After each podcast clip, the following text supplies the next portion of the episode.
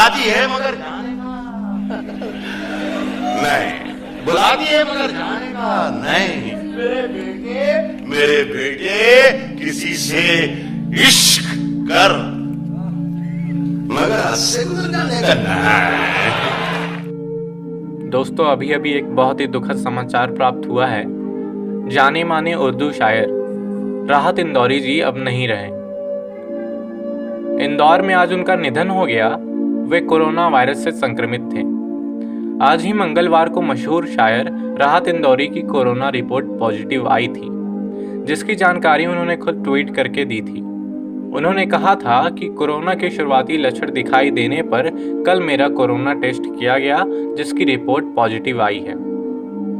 और बिंदु हॉस्पिटल में एडमिट हूँ, दुआ कीजिए जल्द से जल्द इस बीमारी को हरा दूँ। उन्होंने लोगों से अपील की कि उनके स्वास्थ्य के बारे में जानकारी के लिए बार बार उन्हें या फिर परिवार को फ़ोन ना करें। इसकी जानकारी ट्विटर और फेसबुक के माध्यम से सभी को मिलती रहेगी। उनके निधन से देश के काव्य जगत में शोक का माहौल है। उन्होंने मंचों से शेर व शायरी के अलावा फ़िल्मों के लिए भी गीत लिखने का काम किया था। उनके कई मशहूर शेर हैं, जिनसे उनकी पहचान बनी।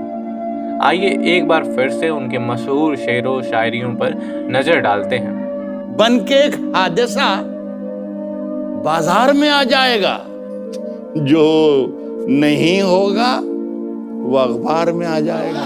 और उचक्कों की करो कद्र के मालूम नहीं कौन कब कौन सी सरकार में आ जाए नई दुकानों के चक्कर से निकल जा वरना घर का सामान भी बाज़ार में आ राहत इंदौरी साहब का जन्म इंदौर में 1 जनवरी 1950 में कपड़ा मिल के कर्मचारी रफ्तुल्ला कुरैशी और मकबुल उन निशा बेगम के यहाँ हुआ था। वे उन दोनों की चौथी संतान हैं। उनकी प्रारंभिक शिक्षा नूतन स्कूल इंदौर में हुई। उन्होंने इस्लामिया करीमिया कॉलेज इंदौर से 1973 में अपनी स्नातक की पढ़ाई पूरी की और 1975 में बरकतुल्ला विश्वविद्यालय भोपाल से उर्दू साहित्य में एमए किया।